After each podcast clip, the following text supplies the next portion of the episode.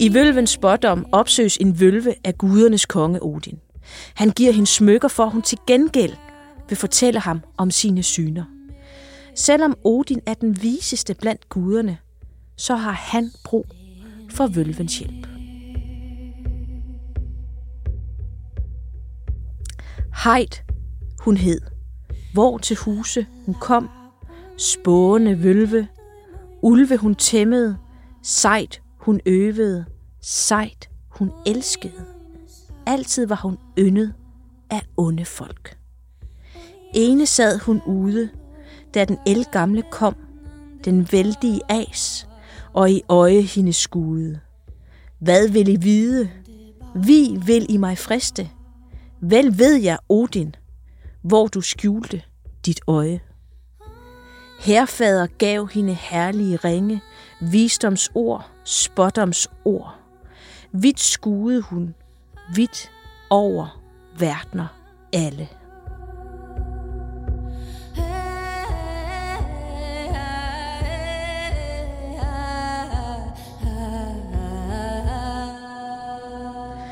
Inden for de seneste par år har der været en stigende interesse for det alternative og spirituelle.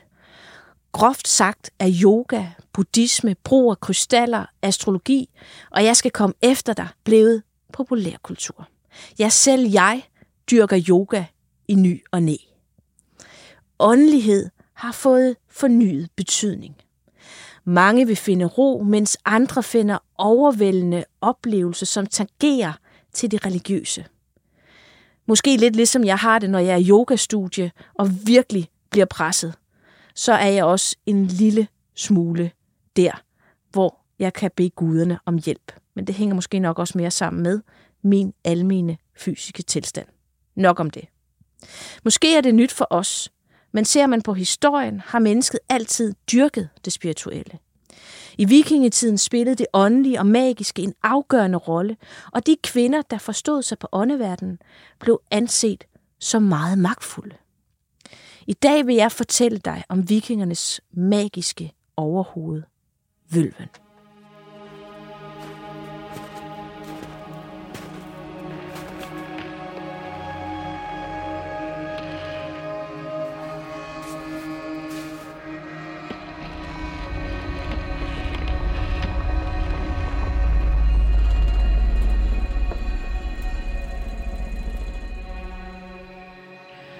Velkommen til Varbergs Danmarks Historie. Mit navn er Jeanette Varberg. Jeg er museumsinspektør, arkeolog og forfatter.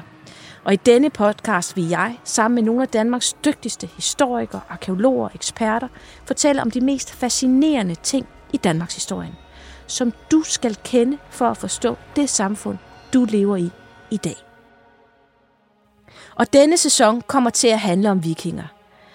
Måske har du lagt mærke til det, eller ikke, men sporene fra vikingerne er overalt. På din stryns lærer på steg. Dansk fodbold merchandise. Stoplyset i Aarhus skulle hjælpe mig. Og ja, så udgør de en kæmpe del af vores populærkultur i dag. Og jeg selv har jo også beskæftiget mig lidt med vikinger. Ja, jeg har sågar skrevet en bog om dem. Men hvorfor? Hvorfor fascinerer de os så meget? Hvad var det for det liv, de levede? Og hvad kan de lære os i dag? Det er spørgsmål, som jeg i denne sæson vil prøve at svare på med de vildeste vikinghistorier, som jeg kan grave frem. Vi skal nemlig tilbage til en tid, som er fuld af eventyr, krige, venskaber og alliancer, som gik langt ud over landets grænser, samt banebrydende teknologier, som gjorde det hele muligt. I denne episode af Varbergs Danmarks Historie vil jeg fortælle dig om Vølven, gudernes talerør.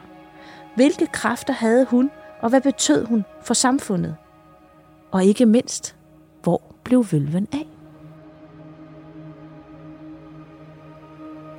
Så lyt med og find også ud af, hvordan du ved at spise grød af gedekidemælk og et mad af dyrehjerter kan spå om fremtiden.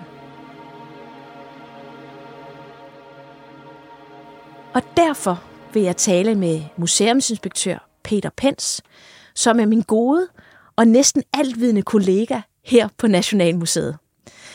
Det er dig, jeg altid kommer med med et spørgsmål, Peter. Så derfor der er jeg rigtig glad for, at du er her i dag, så du kan hjælpe mig lidt med at undersøge vølvens verden. Velkommen til Varbergs Danmarks Historie. Tak skal du have, Jeanette. Det bliver jo sjovt at snakke om vølver. Det gør det nemlig. Det har vi gjort før. Det har vi.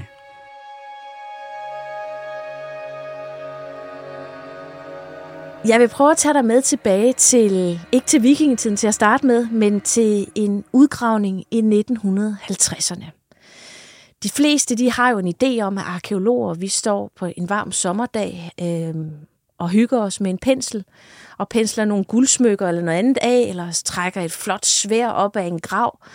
Men i virkeligheden er det her med at udgrave fortidens levn jo noget, der kræver meget arbejde og på alle tider af året. Så ofte, når man er på udgravninger, så er det i mudder, blæst og regn, og det man som oftest finder, det er ingenting. Det er kedeligt. Det er bare registrering af stolpehuller, af grave, hvor der næsten ikke er nogen spor tilbage af de mennesker, der var. Og sådan var det måske også, da man var i gang i 1950'erne med at grave i Hobro, for bunden af, af fjorden, et stykke inde, der ligger en af Harald Blåtands ringborg. Det var ikke den, man var i gang med at grave, men lidt udenfor, der var der en gravplads for nogle af de mænd og kvinder, som vi må formode har omgås Harald Blåtand, kongen, der indførte kristendommen i Danmark. Hans folk, de lå begravet der, og man havde gravet nogle enkelte grave, og det var sådan fint nok. Men så pludselig en dag, så stødte man på en grav, som måske lidt sat på spidsen, det er mig, der tolker her, men en grav, som ændrede måske hele vores opfattelse af vikingetiden. Kan du tage os med tilbage der? Du taler faktisk om den største grav overhovedet, der blev fundet på den her gravplads ved Fyrkat. Og øh, måske skal vi lige sige, at Fyrkat, det er, der ligger vi der i slutningen af 900-tallet. Så Præcis. Men hvis man nu kan sin kongerække, ikke? som de fleste kan, jo, det er jo det. så det ved det. man, hvornår Harald Blåtand er fra. Ikke? Lige præcis, og gravpladsen hører jo med til borgen, så vi ved omtrent, hvor vi er henne i tid med, med de her grave, som du taler om, der blev udgravet. Hen over flere sommer og vintre faktisk, når du taler om, hvor, hvor slemt det kan være at grave. Du nævnte ikke frossen jord. Det kan jeg sige, det er også rigtig slemt. Jeg var ikke rigtig med i 50'erne til at grave det der, trods alt. Men det var min, min øh, gamle lærer på universitetet, Else Rosdal. Øhm, eller rettere sagt, hun var den, der efterbehandlede udgravningerne her. For selve udgraverne var en, der hed Søndergaard, øh, som var lokal, og som var en meget, meget dygtig udgraver. Men hvad er det så? Du siger, det er den største grav, og så ved man, jeg ved ikke, om de havde den, den uh, tradition i 50'erne, men på de udgravninger, jeg har været, når man så støder på en god grav, så det første, der sker, det er, at man skal give kage. så det her er en kagegivende grav, men hvad er det, man finder i den? Ja, hvad er det, man finder i den? Altså, man står der med den største grav, og hvordan ved man, at det er den største grav? Jamen, som arkeolog, der kan man se i overfladen simpelthen arealet af graven, og den her var bare markant større end de andre grave. Øhm, derudover hører det med til billedet, at den her gravplads, som ligger uden for Ringborgen øh, Fyrkat, jamen der havde man fundet folk, stolpespor af en bro, eller sådan en, en, en platform, der førte ud på gravpladsen. Øhm, og den her grav, vi taler om, den ligger ikke langt fra platformen. Alt i alt, jamen så kunne man have store forventninger til den her grav. Og øh, Søndergaard brugte rigtig lang tid på at fremdrage forskelligt for den her grav. Og hvis jeg sådan lige skal løfte sløret for, hvad det første er, man ligesom støder på, jamen så er det en tynd, sort eller mørkebrun stribe, som fortæller, at her har vi en grav med, tænker man først, en kiste. Skulle senere vise sig, at det faktisk ikke var en kiste. Øhm, det viser også, at øh, den var lidt for stor til at være en kiste. En almindelig kiste, den er jo som et menneske nu engang er, og, og, og så nogle få centimeter mere. Ikke? Men den her kiste, den var betydeligt større. Den var nærmest dobbelt så stor. Og efterhånden, som man kom ned i den, så blev man klar over, eller Søndergaard gjorde, at øh, man stod med en, øh, det, der hedder en vognfading inden for arkeologisproget, og en vognfading, det er, sådan, det, er det tro, man kunne lægge ned på nogle hjul, og så havde man en vogn. En vogn bestod simpelthen af fire hjul og et tro. Og troet, det kunne løftes af. Okay. Og hvis man virkelig var noget som kvinde, i, i hvert fald i Østjylland, i slutningen af 900-tallet og skulle begraves, så blev man begravet i sådan en vogn der. Og, og når man så graver ned her, så, så opdager man jo også, at øh, den døde har fået en, en for, nogle forskellige genstande, som vi jo kalder som arkeologer, med ned i, øh, i graven. Hvad var det, man, man fandt sammen med den her person? Ja, nu ser du sammen med personen. Selve personen fandt man nærmest ingenting af. Øhm, det må vi jo desværre sige. Og vi der var ikke noget skelet? Nej, det var der ikke rigtigt. Der var nogle få, få øh, rester øh, eller spor. Øh, du har selv gravet øh, døde mennesker, ved jeg, og ved, at det kan være spor, der forsvinder samtidig med, at nærmest at man, at man graver. Ja. Øhm, der var ikke rigtig et fint og færdigt skelet, øh, men der var nogle genstande, øh, og først og fremmest og størst var der et stort stegespid. Som sagt, vi taler 1950'erne, og arkeologer har det med lige så snart man ser genstande og sige, jamen okay, den type genstand, jamen så er det nok den type person, der ligger. Og når man ser en stegespid, så tænker man straks, jamen det er en kvinde. Altså nu når jeg tænker, du siger, nu det er en kvinde et stegespid. Altså hvis jeg tænker på øh, sådan en, en sommeraften i Danmark, så det er ikke mange kvinder, der står med stegespuddet foran grillen. Det er jo ofte mænd, men altså det er jo så bare min holdning. ja, jeg ved ikke, altså, nu stod der heller ikke Weber på, på, på det der. Nej, fordi når du tænker, altså, når du siger et stegespyd, så er det jo i virkeligheden sådan en anordning til at tage et stykke kød, en kylling eller andet og holde ind over ilden, ikke? Jo. Så det er jo, altså det burde være, der kunne stå Weber på. Der kunne have stået Weber på. Det gjorde der så ikke lige. Øhm, det, det lå uden navn ved siden af den person, som der nærmest ikke var noget tilbage af på grund af sur jord, ikke? Altså knogler og kalkholdige, så jorden opløser ligesom knoglerne, hvis ja, den er sur. Når, ja, og regnen vasker øh, simpelthen øh, kalken ud af, af knoglerne, så der kun er sådan et spor tilbage. Men så, hvad var der mere i? Ja, hvad var der mere i? Der var nemlig noget af den her person, nu kalder vi hende en kvinde, fordi nu har vi udnævnt øh, hende til at være der på grund af stegespidet. Det var jo før man lavede DNA, eller kunne lave DNA-analyse. Der var et smykke, et gotlandsk dåsespænde, kalder vi det. Det er et spænde, som har øh, dåseform, og det er en dåse. Man kan have ting i det. Og, hvor er det siddet hen på kroppen? Ja, hvor er det siddet hen på kroppen? Det har som regel siddet øhm, altså foran på brystet, øhm, eller lidt under. Øh, Vel størrelse med en lille tekop eller sådan? Ja, det kan du godt sige. Det kan du godt sige, ja. Men der var det ved det her dåsespænde, at øh, det manglede bunden faktisk. Og nålen, ikke? Og nålen, ja. Øhm, og der var også det ved det, at øh, det var meget slidt. Øh, og her skal man måske også tilføje, at øh, der er ikke fundet, ja, hvis jeg tænker mig om, så kan jeg så er der også fundet et, et dåsespænde på Bornholm, men ellers er der kun dåsespænder på Gotland og nogle få steder i Sverige. Så, så det har været en lidt særlig ting, i Danmark i hvert fald, at gå rundt med et dåsespænde. Og, og hvad har hun mere haft med? Fordi det er jo, det, det, det, lige pludselig så vælter det jo op af jorden med alle mulige mærkværdigheder i den her grav. Ja, først og fremmest nede i fodenden af graven, så dukkede der nogle rester af et skrin op. Et træskrin, hvor træet jo selvfølgelig også var formuldet væk. Øhm, men resten af skrin, hvor hun har haft nogle småting i, blandt andet et stykke af en, en gris, en grisekæbe, en lille mærkelig sammensindret klum, som man først tolkede som ulegylp, ja. som vi lidt senere øh, måske har omtolket lidt til det meget interessante. Vi ved ikke, hvad det er. Nogle gange så selv de dygtigste arkeologer render jo panden mod en mur. Ja, vi, vi skal nok finde ud af det. Problemet, vores forsigtighed, det er jo, at når vi undersøger ting, så ødelægger vi også ting. Og, og sådan er det også med den der lille klump. Øh, vi skal nok finde ud af det. Øh, men vi er nødt til at ødelægge lidt af den for at finde ud af det. Ja, sådan er det jo. Ja, spørger du mig om fem år, så tror jeg, at vi har ødelagt lidt af den. Du skal være velkommen.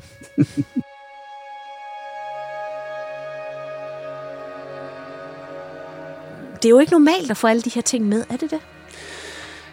Altså et skrin med, med nogle personlige ejendele ville være en naturlig ting for en vikingekvinde af bedre stand at få med i graven. Dåsespændet, som, som sagt, var usædvanligt. Ja. Øhm, men der var jo også flere ting, end de ting, vi har snakket om her. Der var ikke mindst beslag til endnu ikke et stegespid, men en anden ja, scepterlignende genstand. Nogle fine messingbeslag. Derudover så har hun haft en lille læderpung ved bæltet, og, og her er vi ude i noget meget interessant, i den her læderpung, der blev der fundet øh, frø af bulmuret. Kan du forklare, hvad bulmuret er? Det kan jeg godt. Det er en plante, der vokser vildt i Danmark, på strandinge for eksempel. Og det er en plante, man ikke dyrker, og heller ikke dyrker i dag. En plante, hvor man, hvis man tager frøene, øh, jamen så er det euforiserende. Det vil sige, at man bliver høj af det? Ja, man bliver høj.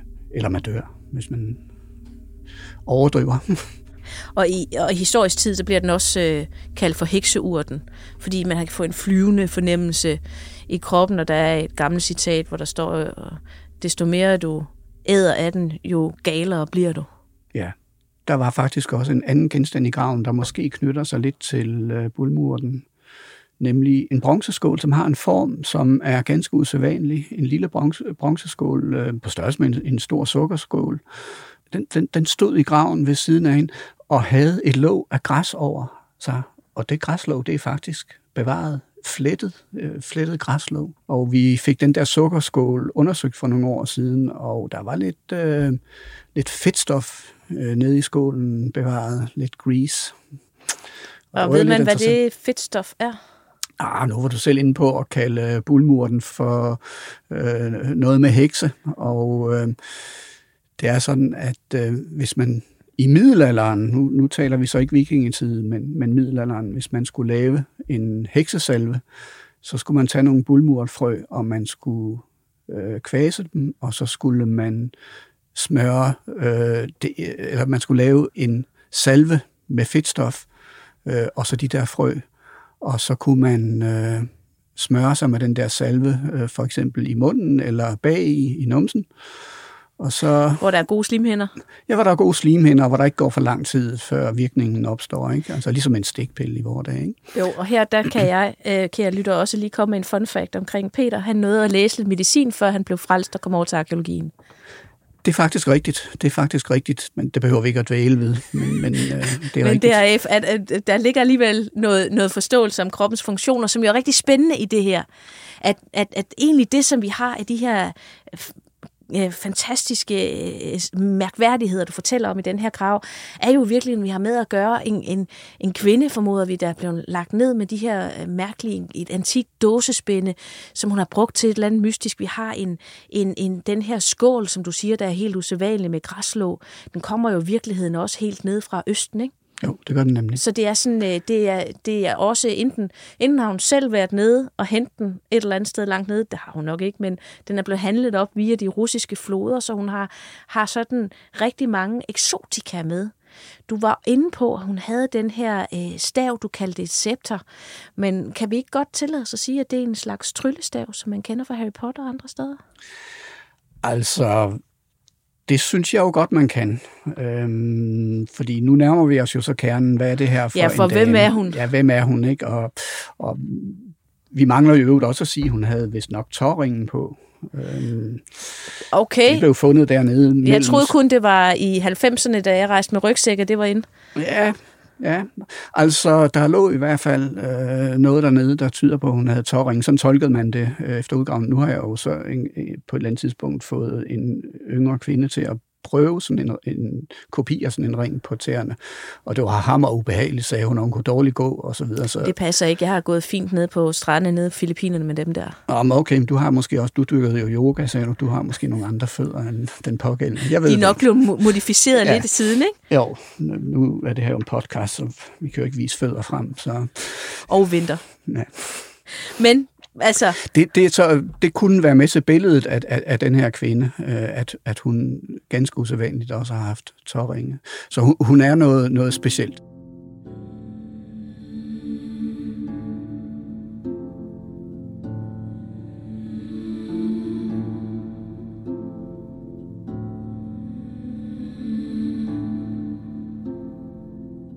nu skal vi snart have det frem til netop ordet, ikke? Jeg sidder og venter på det, Peter. Ja, Vølven, nu skal det frem.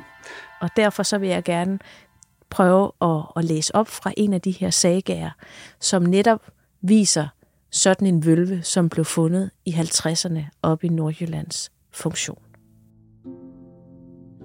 På denne tid var der alvorlig misvækst og hungersnød i Grønland. De, der havde været ude på fangst, havde fanget meget lidt, og nogen var slet ikke vendt tilbage. Der var en kvinde her i bygden, der hed Torbjørk. Hun var spåkvinde. Hun blev kaldt Torbjørk Lillevølve. Om vinteren havde Torbjørk for skik at tage rundt på gæstebud.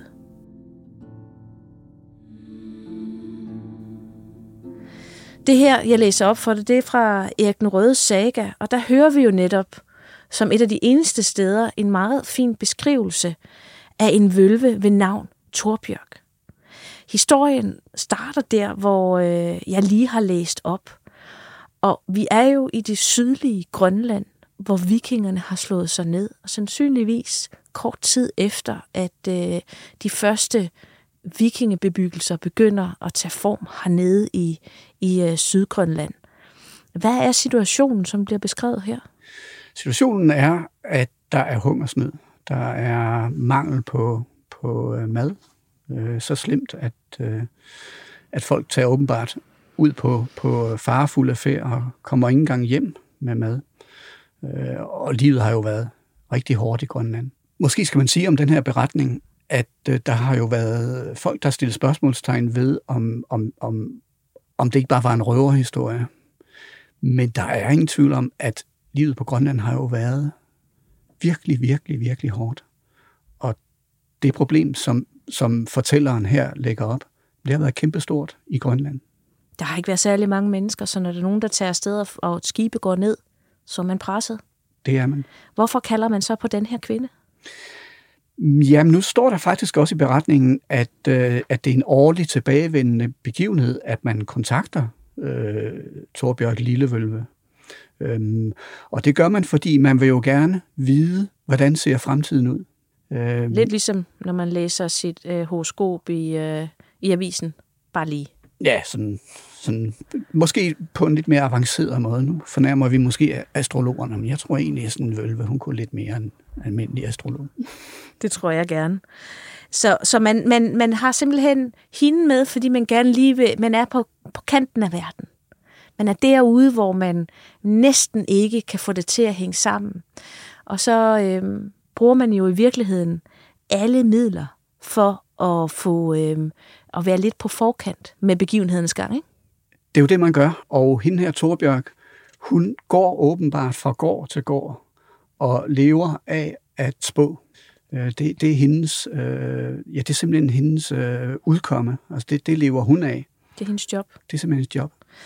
Øh, og hun ankommer jo til, til bygden øh, for, for at og, øh, og ligesom øh, være til stede for de her øh, stakkels bygdebeboere, der er klemte. Øh, og jeg vil gerne lige læse en beskrivelse op af hendes udseende, fordi med den her grav, som du beskriver for Fyrkat, en mente, med alle de her mærkelige ting, som forvirrede arkeologerne, og som stadigvæk forvirrer sådan nogen som dig og mig, så er der måske noget at hente i den her saga.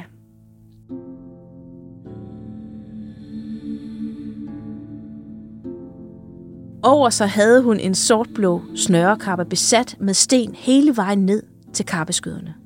Om halsen havde hun glasperler. På hovedet havde hun en sort lammeskinshætte, foret med hvidt katteskin.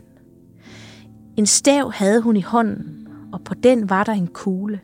Staven var besat med messing, og oppe om kuglen var den besat med ædelstene. Om livet havde hun et bælte af fyrsvamp, og i den hang en stor læderpung. Deri opbevarede hun de tryllemidler. På fødderne havde hun lodne kalveskinsko med lange, kraftige ramme med store tindknapper for enderne. På hænderne havde hun katteskins handsker, og de var hvide og lodne indvendigt. Altså hele den her fremtoning, som Torbjørk Lillevølve har, minder jo på mange måder om det, vi har fra Fyrkat. En læderpunkt, hvor i nøglen til hendes visdom ligger. Mm. Jamen, det er nærmest en beskrivelse af, fyrkatgraven, vi har her. Hvad siger det om hendes status? Jamen altså, man, man kan af beretningen udlede, at hun har en vis status i, i det grønlandske samfund. Øhm, hun er frygtet, og hun er respekteret. Øh, samtidig så går hun jo rundt fra gård til gård og lever af det.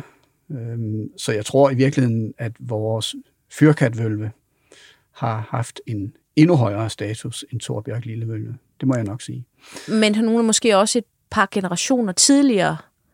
Ja, ja, det er hun. Det er hun. Hun er, hun er, hun er i hvert fald øh, en 20 år ældre eller sådan noget. Jeg læser lige op, hvordan indbyggerne i, i bygden tager imod hende, fordi det, der er også rigtig meget symbolik i det. Om aftenen blev bordene stillet op, og nu skal det fortælles, hvordan der blev lavet mad til spokvinden. Der blev kogt grød til hende på gedekidemælk, og man lavede mad til hende af hjerter fra alle mulige dyr, som levede der. Hun havde en messingske og en kniv med et skaft af velrostand. Knivspidsen var knækket af.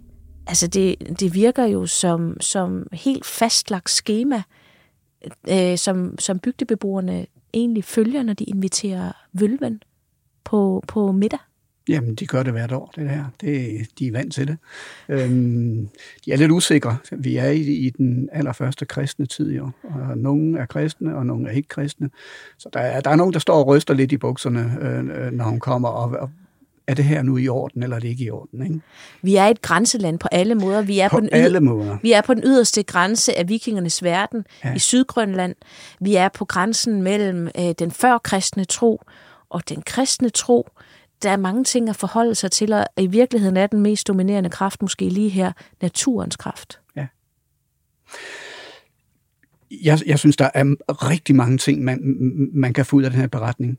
For, man skal, for, man skal holde sig for øje, at det er en beretning, der er nedskrevet øh, et par hundrede år efter, jo. Øhm, og den er nedskrevet af en kristen. Derfor er det stærkt forbavsende, og det står der nemlig i, i, øh, i beretningen, eller det, fortælleren siger, at hun kommer til gårdene for at spå, og hun spår altid rigtigt. Ikke? Han er kristen, ham der skriver ned, 200 år efter, men han skriver, hun spår altid rigtigt. Ikke? Men til gengæld så beskriver han jo egentlig den mad, hun får som, som lidt noget ulækkert mad. Det er ja. jo indvolde, de serverer for hende, ikke? Jo, men den beskrivelse er rigtig vigtig for historien.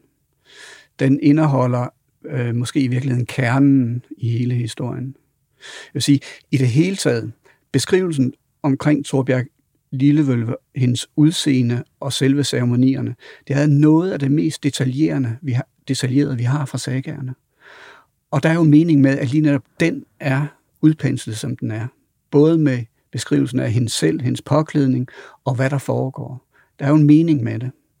Og nu siger du så maden, altså kidets mælk, der bliver øh, rørt op med hjerter fra alle de dyr, de kan finde i omegnen. Og det skal, det skal den stakkels kvinde, så, synes vi jo, øh, indtage. Jeg håber æder med, at de har haft en god kok. Ja, altså om ikke andet, så hun jo også fået sig et, et, et solidt måltid, må man sige, ikke? Øhm, ud af det, øh, hvis hun ikke har fået større gaver. Øhm, men, men, men der ligger i det der, at hun skal indtage fra de dyr, som er i omgivelserne af gården, hjertet, og det er lige nok hjertet, det er ikke det er ikke øh, næbet, eller det er ikke øh, øh. Det er hjertet, hun skal have fra alle de dyr. Og det hænger sammen med vikingetidens opfattelse af, at øh, det er i hjertet, øh, tankerne, ja, du kan også sige sjælen, øhm, ligger. I, I vores bevidsthed, der, der ligger alt i hovedet. Ikke? Det ligger op i hjernen. I vikingetiden, der kaldte man det grøden. ja, værsgo. Øhm, det ligner det jo også, når man hugger en hovedskal af, og det skete jo tit i vikingetiden. Ikke? Ja, eller man falder af en hest, ikke? og så flød grøden ud, står der i, i nogle af sagerne. Ikke? Øh, men, men, men selve Hugr hedder det, ikke? Altså selve, selve det samme ord, der er i hugin. Ikke? Øh, Huger, er det sjæl? Ja, man kan ikke 100 procent, sådan er det jo desværre med vikingetid. Vi kan ikke sådan sige 100 procent, øh, det svarer til det. Altså vikingetiden er øh, noget lidt andet, og vi kan ikke ramme et ord, der rammer 100 procent. Men mellem os to i dag, så kalder vi det sjælen. Ja, sjælen sidder i hjertet. Og hun skal spise de der hjerter, fordi så kan hun forstå fuglenes sprog. Hun kan forstå dyrenes sprog.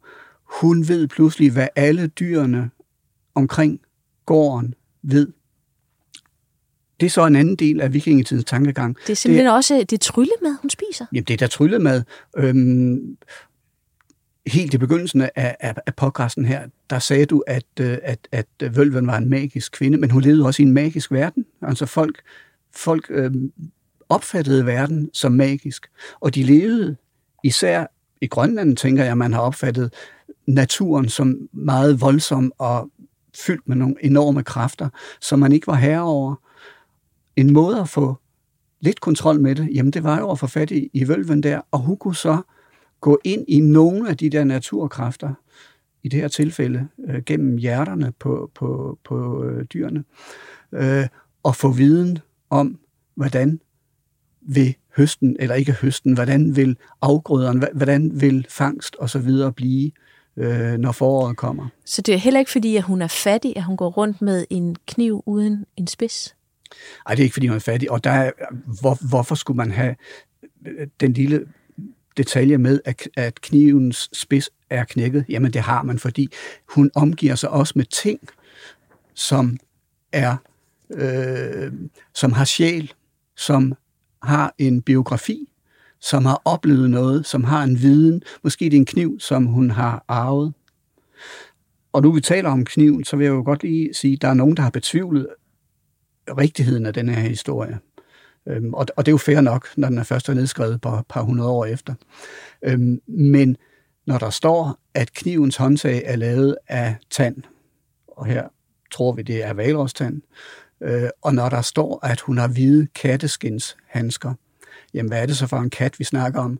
Når man går ned i kilderne og slår kat op øh, i det norrøne sprog, jamen så er det både lægkat, det er mor, det er alle de der små feliner, som de hedder. Altså, det er ikke, det er ikke et lille søde misser derhjemme nødvendigvis. Det men er, dem havde de dog med til Grønland. Ja, det var der også. Det var der også. Men specielt den hvide, det er jo hermalinen, og den levede netop i Grønland på det tidspunkt. Så hun har valrostand, hun har hermelin, skin. Jamen, er det så ikke rigtigt, at det er på, i Grønland, det her øh, foregår? Det tror jeg altså.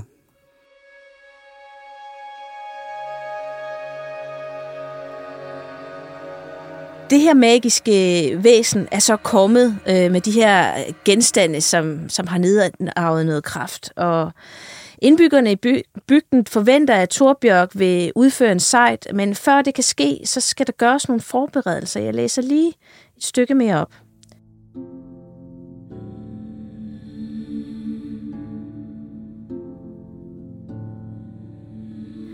Og den næste dag hen under aften sørgede man for, at alle var indrettet sådan, som hun skulle have det for at kunne gennemføre sejten. Hun bad om, at man skaffede hende nogle kvinder, der kunne galre. Der skulle til for at øve sejten, som hedder en vartlokker.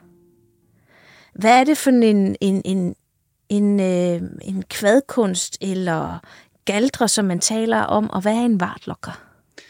Jamen altså, det er en vartlokker, en, en, en, en slags sang, der skal bringe en i en slags øh, trance.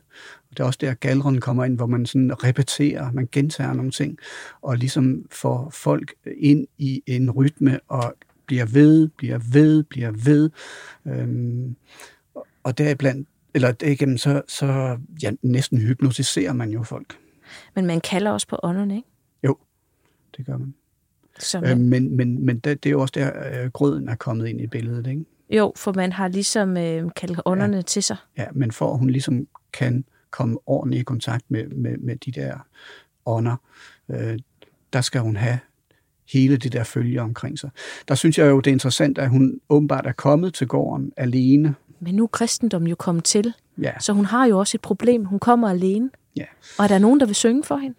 Ja, det er der jo så i det her tilfælde, så får de jo overbevist en, en pige, der hedder Gudrid, der jo kommer fra Island selvfølgelig, øhm, til at, øh, at synge eller galdre. Så hun, men, men hvad er der lige med Gudrid? Ja, hun er da i tvivl. Skal hun nu? Skal hun nu? Og hun er ikke god til det, men hendes mor havde lært hende det, så, Som, som en slags vuggevise. ja, så hun kunne det jo egentlig godt, ikke? Så, så selvom at hun var kristen, så kunne hun godt gå indgå i et før-kristen ritual. Ja, men altså, vi er jo i en overgangstid. Øhm, Og de, de var sultne. ja, og de vil også gerne vide, hvordan det gik næste år. Ikke? Og nu har vi det her magiske væsen, kvindevæsen, er kommet til gården, og nu skal vi til det. Nu skal vi til selve sejt.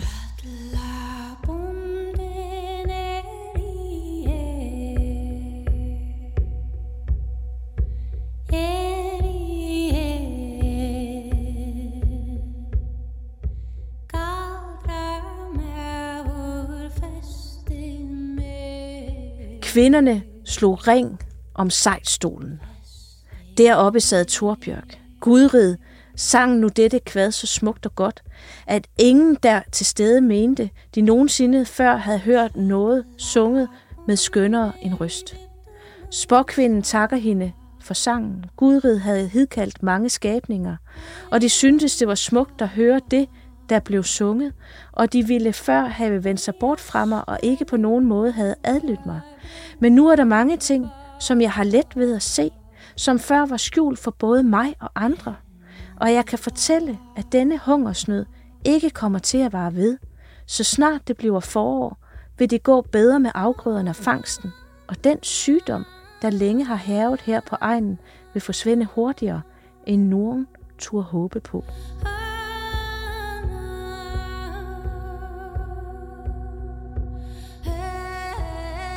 Hvad er det, der sker her? Jamen, hun kommer jo med den rigtige spot om. Det var rigtig godt. Nej, men der sker jo det, at hun øh, går lidt i pagt med naturen gennem hjerterne, som hun har spist. Øh, så forstår hun dyrenes sprog, og hun forstår, hvad der sker ude i naturen og i verden omkring. Og hun får bare en anelse styr på alle de kaoskræfter, de der stakkels mennesker er omgivet af. Ja. Men får hun så ret i sin spot om? Ja, det gør hun da, og det havde han jo sagt på forhånd, fortælleren. Hun havde altid ret i det, hun sagde.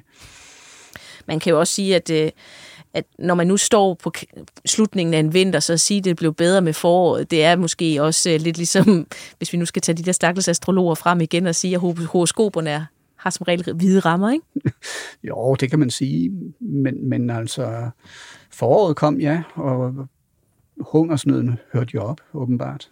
Så Ved vi, hvad der blev af Torbjørk Lillevælve? nej, det gør vi jo ikke. Øhm, jeg ved ikke, om, om, om, om du fortalte det, men hun er jo faktisk den sidste levende ud af øh, ni søstre, som alle sammen var vølver, åbenbart. Øhm, Så hun er måske Grønlands sidste vølve? ja, måske, måske. Og hvorfor hun egentlig hedder Lille Vølve, det har jeg aldrig fattet, men det er måske, fordi hun er den yngste søster. Ja, hun er lille søster. Hun er lille søster, lille vølven. Ja, måske, måske.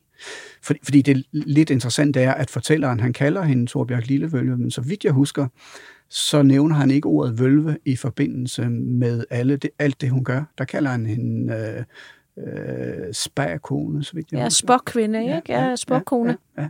Så når vølver måske ikke er, er, er nævnt øh, hundredvis af gange i kilderne, øh, så betyder det jo ikke, at de ikke har været der, fordi øh, spagkoner, altså spåkoner, de optræder rigtig ofte.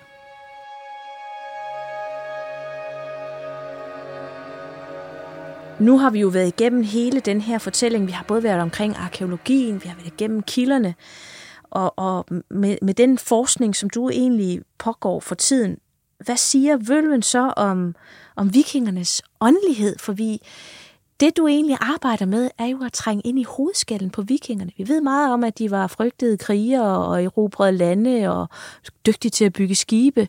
Men du vil trænge ind i hovedet på dem. Ja, og vølven er øh, en, en helt særlig figur, øh, forstået på den måde, at, at den vølven er både en, en øh, den fortæller om vikingesamfundets angst i virkeligheden, øh, om den farlige verden, som vikingerne levede i, om de øh, katastrofer, som man kunne komme ud for, om øh, død og om øh, ødelæggelse. Øhm, og, og, og i det spil er vølven en lille krog, som man kunne bruge, ligesom man kunne bruge nogle andre kroge. For at få vidshed og få ro på angsten? Ja, og få bare en anelse kontrol over alle de der kaoskræfter. Så, så har vølven, har hun, har, hvilken betydning har hun haft for vikingerne? Jamen, temmelig stor betydning, men også på den måde sikkert, at øh, hun har jo kunnet mere end bare fortælle om, om høsten blev god næste år. Hun har sikkert også indgået i nogle andre sammenhænge, hvor hun måske har øh, prøvet at helbrede folk. Hun har måske indgået i nogle sammenhænge, hvor hun har øh, forbandet nogle folk. Det vi vil kalde sort magi i tiden efter, ikke? Ja, det er netop, øh, netop det, vi vil kalde sort magi. Black magic. Ja, det er ikke godt, vel? Nej. Nej, hun kunne mere end sit fadervor, som vi siger, ikke?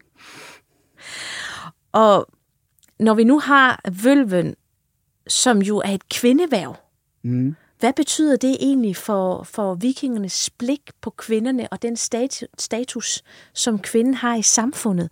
For her har vi jo virkelig en, en, en kvinde, som jeg også i begyndelsen af den her podcast kaldte for magtfuld.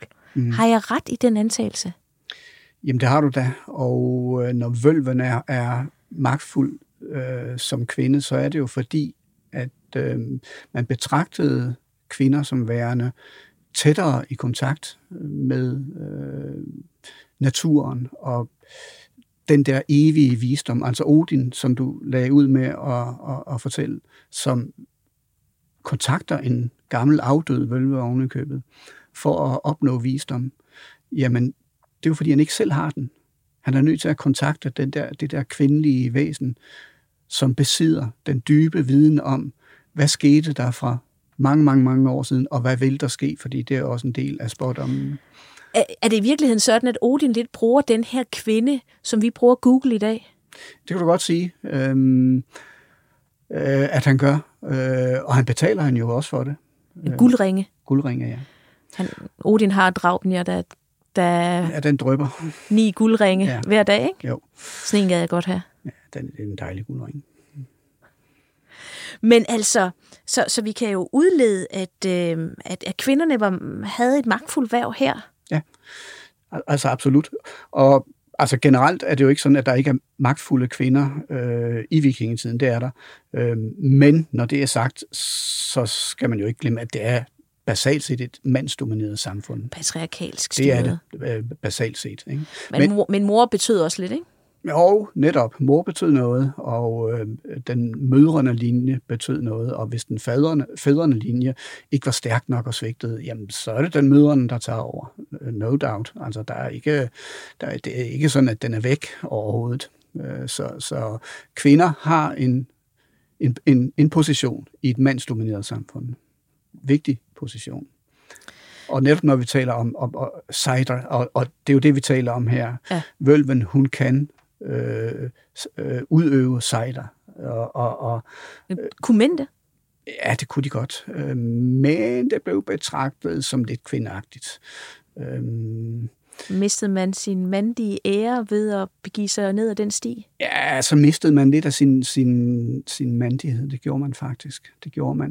Man bevæger sig i hvert fald over, øh, på vej over i det kvindelige. Og det kunne Odin godt gøre. Øhm, Tor vil man nok ikke, i, i hvert fald i de kilder, vi har, øh, se træde den sti der, øh, medmindre han var tvunget til det. Det er han på et tidspunkt, hvor han skal giftes med en kæmpe, hvor han er nødt til at klæde sig ud som Freja. Men han er heller ikke glad der. En anden, der kunne øh, finde på at betræde den sti, det er Loke. Han, han føder jo også på et tidspunkt en hest. Ja, og hvordan gør han det? Han føder ikke bare en hest, han føder øh, den store fenrisulv, han føder midgårdsormen. Og inden han gør det faktisk, der indtager han hjertet af en ond kvinde. Og det der med at fortære et hjerte, det har vi lige snakket om, det er, at så absorberer man nogle af de kræfter, som er i den, som har haft det hjerte.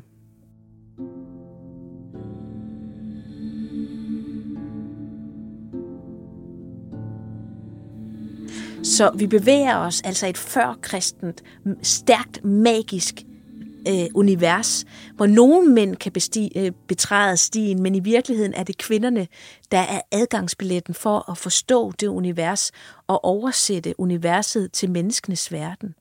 Men hvad sker der i det øjeblik, at man bliver kristen?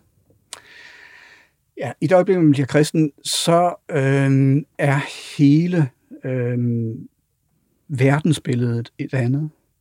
Øh, der er mennesket pludselig i virkeligheden naturens herre. Øhm, dyrene er jo skabt for at tjene menneskene, sådan som det fremstår i Bibelen. Øhm, meningen med naturen, meningen med dyrene, det er jo, at det skal understøtte men- mennesket. Så, så det bliver som vendt rundt. Og øh, hvad angår øh, selve det at udøve cider, jamen så bliver det efterhånden direkte ulovligt, og øh, kvinder, og også mænd sikkert, som udøver øh, cider øh, 100 år senere, end, end Torbjørg Lillevølle gjorde det, de øh, kunne straffes ved, at man drev dem i havet og druknede dem. Så, så hvad sker der um, med vølven? Øh, altså, det ligger jo lidt til højre benet, og der har jeg set mange steder, at man ligesom sammenligner vølven med middelalderens heks. Kan man det? Jeg synes godt, man kan. Øh, jeg har nogle kolleger, som synes, det er en farlig vej at betræde. Øh, personligt øh, ser jeg rigtig mange lighedspunkter, men jeg ser også øh, nogle, nogle, nogle forskelle. Altså, øh, kan du uddybe dem? Ja, en, en forskel er jo den der status, hvor, hvor vølven jo går rundt øh, fra gård til gård og, og, og faktisk bliver, bliver fætteret og respekteret osv. Hvem overtager den funktion? Jamen, det gør jo blandt andet øh, nogle af de kristne, faktisk. Altså, øh, præsterne kommer ud, når man skal dø, for eksempel. Øh, det er et must i den katolske kirke, at man skal salves, øh, som jo også er et ritual. Øh, og så kan vi lige repetere her, katolske præster er kun... Ja, lige nu er det øh, kun mænd, eller der er nogle steder, hvor der er en enkelt kvinde eller to, og der har også tidligere i historien været kvindelige præster og biskopper. Før men, man sådan men, rigtig fik kontrol med det, det, det ikke? Jo.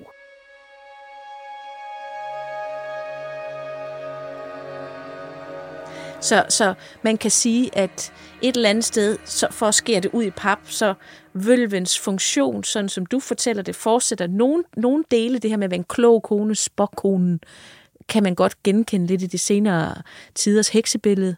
Men i virkeligheden er funktionen jo også øh, det, som vi i dag kalder liturgien, altså tilbedelsen eller, eller kontakten med guderne, som præsterne overtog, som mændene overtog, og dermed fjernede kvinden fra de centrale, magtfulde positioner i religionen. Ja, altså det kan, det, det kan man godt sige. Øhm, det, altså det, det sker jo ikke fra dag til dag. Øh, det, det sker jo nok sådan i en, i en langsom proces, og øh, kirken er jo faktisk ret klog. Øh, den går jo ikke ind med en, en, en mukkert og, og siger bang, så nu, nu gør vi noget andet, og så er det øh, en på hovedet, hvis du ikke hører efter. Det bliver gjort gradvist, stille og roligt, og så kommer der en lovgivning, og lovgivningen i begyndelsen, det er sådan noget med, at du må godt ofre til guderne, men mens du gør det, så gør det for dig selv og lidt stille, øh, så at andre ikke ser det, og så efterhånden bliver det jo totalt ulovligt. Ikke? Jo, så der er sådan en glidende overgang fra, ja. at man godt må gå til en klog kone, til hekseafbrændingerne i virkeligheden. Ja. Hvad så i dag? Altså, øh, har vi vølver i dag? Kan vi lære noget af hende? Altså, jeg har da haft øh, besøg af vølver på mit kontor, ja. Øhm, eller, eller folk, der kalder sig vølver, ikke? Øhm, og, og jamen, måske er det sådan, at øh, vi taler her om noget eviggyldigt. Altså, det er jo ikke sådan, at vi har forklaring på alt, hvad der sker. Øhm, øh, hvis man nu er hardcore naturvidenskabsmand, øh, så vil man jo gerne have forklaring på alt, men det har vi jo ikke. Og øh, i den niche, jamen der er der i hvert fald plads til øh, folk, som kalder sig vølver. Der er plads til folk, som lægger tarotkort. Der er plads til astrologer. Øhm, astrologi jo, som, som i kristendommen jo faktisk blev accepteret som videnskab. Det gjorde det. Og så man kan jo ligesom et eller andet sted, så kan man vel sige, at øh, den famlen efter spiritualitet, som man ser nogle steder i dag, kan man sige, at det stadigvæk er et forsøg på at kontrollere det her kaos, som du fortalte, at vikingerne var angste for? Ja, helt sikkert. Altså det er øh, at prøve at få tag i det uforståelige og det, vi ikke kan forudse, øh, øh, sker. Det, det, det, er, det er det samme i virkeligheden. Øh, jeg, jeg tror ikke, det, det fylder ikke helt så meget for et moderne menneske, kaoskræfter fylder nok ikke så meget for de fleste moderne, moderne mennesker, som jeg forestiller mig, det har gjort for, for øh, vikingetidens mennesker. Men der er jo stadigvæk en, en meget stor usikkerhed over for rigtig mange ting i samfundet. Altså jeg vil sige, jeg kunne da godt have tænkt mig at, spørge, øh, have spurgt en, en vølve. Nu står der, at øh, der også var sygdom i bygden. Vi har også lige været igennem mm. en, en pandemi. Det ville da være meget rart øh, at kunne spørge en vølve, hvornår at man kunne begynde at gå på arbejde igen. Ja, men, men ville hun kunne forudse alle de der varianter? Jeg ved det ikke. det er jo et spørgsmål. Man kan i hvert fald sige, at du har været med til at gøre mig meget klogere på den her åndelighed, som, som ligesom på en eller anden måde gennemstrømmer øh, fortællingen om vikingetiden, og som nu også er dukket op og blevet undersøgt grundigt i, i de arkeologiske fund. Men et eller andet sted, hvis man skal he, komme op på den helt store klinge, så kan man vel sige, at den her tiltrækning til den magiske verden, og den der besjæling og åndelighed, som var gældende i vikingetiden, den har ikke sluppet os som samfund helt, selvom at du og jeg måske kan sidde og sige, at vi tror på videnskaben, så skal vi ikke glemme, at hver syvende dansker stadigvæk tror på spøgelser. Så måske har vi i virkeligheden ikke fjernet os så meget fra vikingerne alligevel. Tusind tak, fordi du ville komme forbi, Peter Pens, vi, øh, vikingekspert og museumsinspektør på øh, Nationalmuseet. Det har været en fornøjelse. Fornøjelsen var på min side.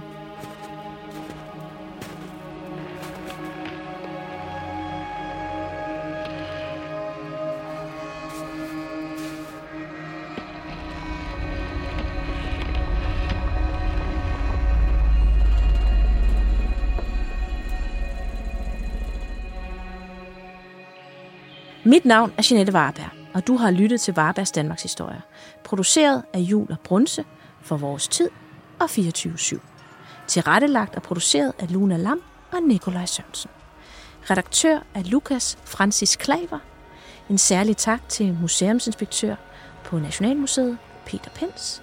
Find podcasten på 247.dk, vorestid.dk eller der, kære lytter, hvor du normalt finder dine podcasts.